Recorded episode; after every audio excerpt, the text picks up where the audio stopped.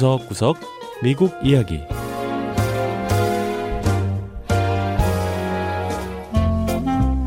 미국 곳곳의 다양한 모습과 진솔한 미국인의 이야기를 전해드리는 구석구석 미국 이야기 김현숙입니다. 신종 코로나 바이러스 사태로 미국인의 일상이 많이 달라졌는데요. 많은 변화 가운데 하나가 바로 스스로 머리를 손질하는 미국인이 많아졌다는 겁니다. 이전처럼 미용실에 자주 갈 수 없다 보니 스스로가 이발사 또는 미용사가 되어 자신의 모발과 머리 모양을 관리하기 시작한 건데요. 한편 미국인의 헤어스타일에도 큰 변화가 생겼다고 합니다.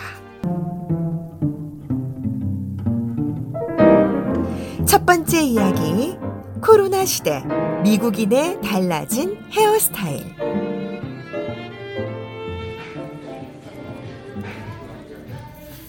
지난해 미국인의 헤어스타일은 실용성과 편안함이 대세였습니다.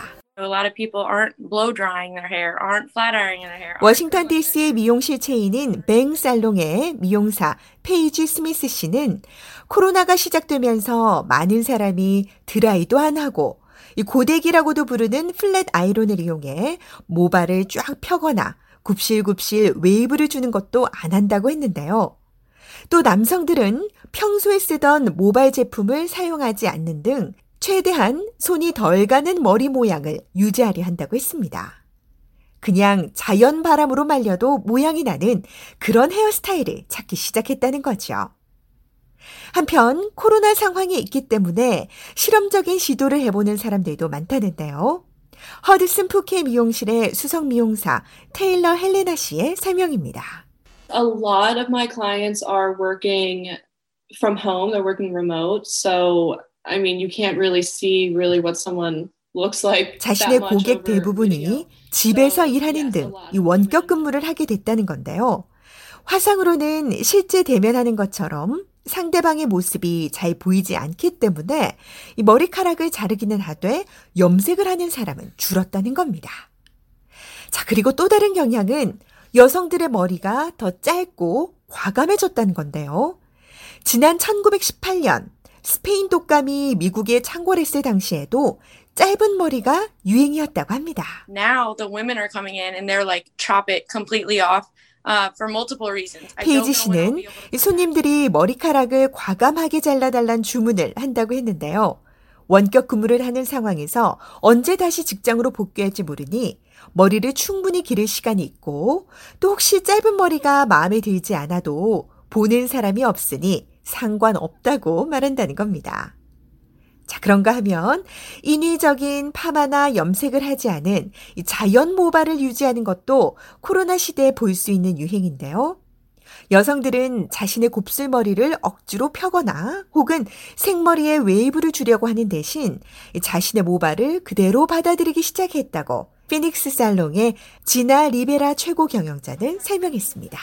a lot of people have really embraced natural hair and curly hair that always wanted to come in and have you 보통. 곱슬머리 여성들은 자신의 모발을 싫어해서 미용실에 오면 모발을 펴는 스트레이트 파마를 원했지만 최근 미용실을 찾는 여성들은 자신의 모발이 억세든 얇든 곱슬이 있든 자연 모발 그대로를 수용한다는 겁니다.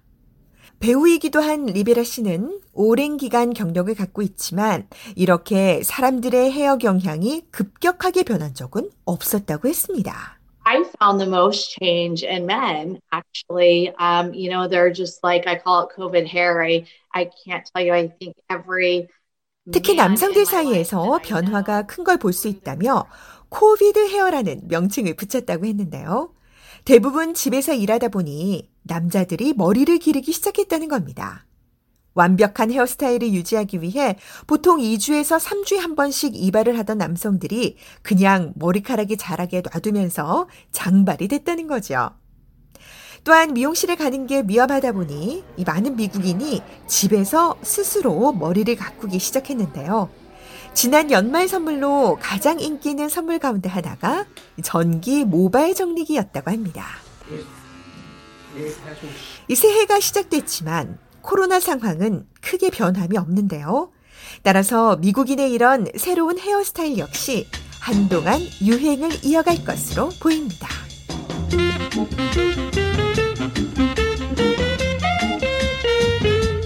두 번째 이야기. 뉴욕 시민들이 살려낸 미국에서 가장 오래된 서점. 코로나 사태로 인해 많은 소상인이 어려움을 겪었는데요. 미국에서 가장 오래되고 유명한 서점도 폐업할 위기에 처했었다고 합니다. 바로 미 동부의 대도시 뉴욕에 위치한 스트랜드 서점인데요. 하지만 책을 사랑하는 뉴욕 시민들이 사라질 뻔했던 이 서점을 살려냈다고 합니다.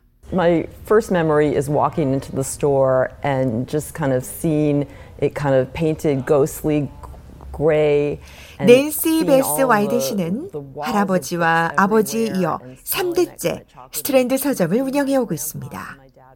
어린 시절 서점에 오면 온 벽은 책으로 가득 채워져 있고 마치 초콜릿 같은 향이 났다는데요. 항상 할아버지와 아버지는 책상에서 일하고 계셨고 특히 어린이 도서관에 가면 공주가 된 듯한 기분도 들었는데 자신이 원하는 책은 무엇이든 선택할 수 있었기 때문이었다고 합니다. 90년 전 와이든 씨의 할아버지가 처음 문을 연 이후 스트랜드 서점은 뉴욕에서 가장 오래되고 유명한 서점으로 자리 잡았는데요. 뉴욕 안내 책자에서 빠지지 않는 것이 바로 이 서점입니다. 그만큼 오래됐거나 희귀한 책들도 많이 있죠. Uh, this is the most expensive book in the store's current possession, 스트랜드 서점은 1930년대 미국 대공황, 제1, 2차 세계대전, 9.11 테러 등 역사적인 풍파도 다 이겨냈습니다. 그런데 이 신종 코로나 바이러스 사태는 서점 역사상 가장 큰 도전과 시련을 가져다 줬는데요. 코로나 사태로 4개월간 서점의 문을 닫으면서 재정 악화가 심해진 겁니다. Of course, at first it was very painful, and I very much felt all alone, and I didn't know what am I going to do next. 코로나 사태 초기 너무나 고통스러웠다는 와이든 씨. 세상에 혼자라는 생각에 뭘 어떻게 해야 할지도 몰랐다고 하는데요. 결국 고객들과 친구들에게 진심을 담은 편지를 써야겠다는 다짐을 하게 됐다고 합니다. 연말 선물을 책으로 해달라는 간단한 요청이었는데요. 하지만 편지를 올린 지 3시간 만에 서점 웹사이트는 마비되고 말았습니다. 사람들의 주문이 폭주했기 때문이죠. 무려 2만 5천 건의 온라인 주문이 몰렸는데요. 코로나 사태 이전에 하루 평균 온라인 주문 수는 300건 정도에 머물렀었다고 하네요. We had one lady from the Bronx, and she put in an order of 197 copies. 뉴욕 브롱크스에 사는 한 여성은 무려 197건의 책을 주문하기도 했다는데요. 거기다 직원들에게 피자 파티를 열어주고 500달러짜리 기프트 카드까지 선물하는 고객들도 있었다고 했습니다. 몰려드는 온라인 주문에 포장하는 일손이 모자라 이 와이든 씨가 직접 포장 작업에 뛰어들었고 직원들은 자원해서 주말에도 나와 일을 했다고 합니다. It was sort of a combination of wow and uh oh.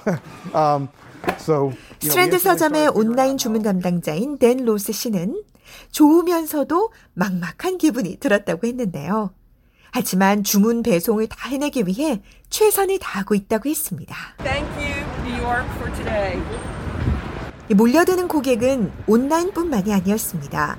사람들이 가게로 몰려들기 시작했고 줄은 끝이 안 보일 정도로 늘어나기 시작했습니다. Really sad. Um, so everyone's getting books this year. for 서점에서. 만난 이 고객은 서점의 소식을 듣고 너무 마음이 아팠다며 자신이 아는 모든 사람에게 크리스마스 선물로 책을 선물했다고 했습니다. I have to think that my grandpa and dad are looking down at this turn of events. 돌아가신 할아버지와 아버지가 하늘에서 내려다보시며 도무지 이런 일이 일어났다는 걸 믿지 못하실 거라는 와이든 씨. 서점에 또 이렇게 많은 사랑이 쏟아질 줄은 상상도 못했다고 하는데요. 뉴욕의 가장 유명하고 오래된 서점은 이렇게 역사를 다시 이어가게 됐습니다. 네, 구석구석 미국 이야기. 다음 주에는 미국의 또 다른 곳에 숨어 있는 이야기와 함께 다시 찾아오겠습니다. 함께 해주신 여러분 고맙습니다.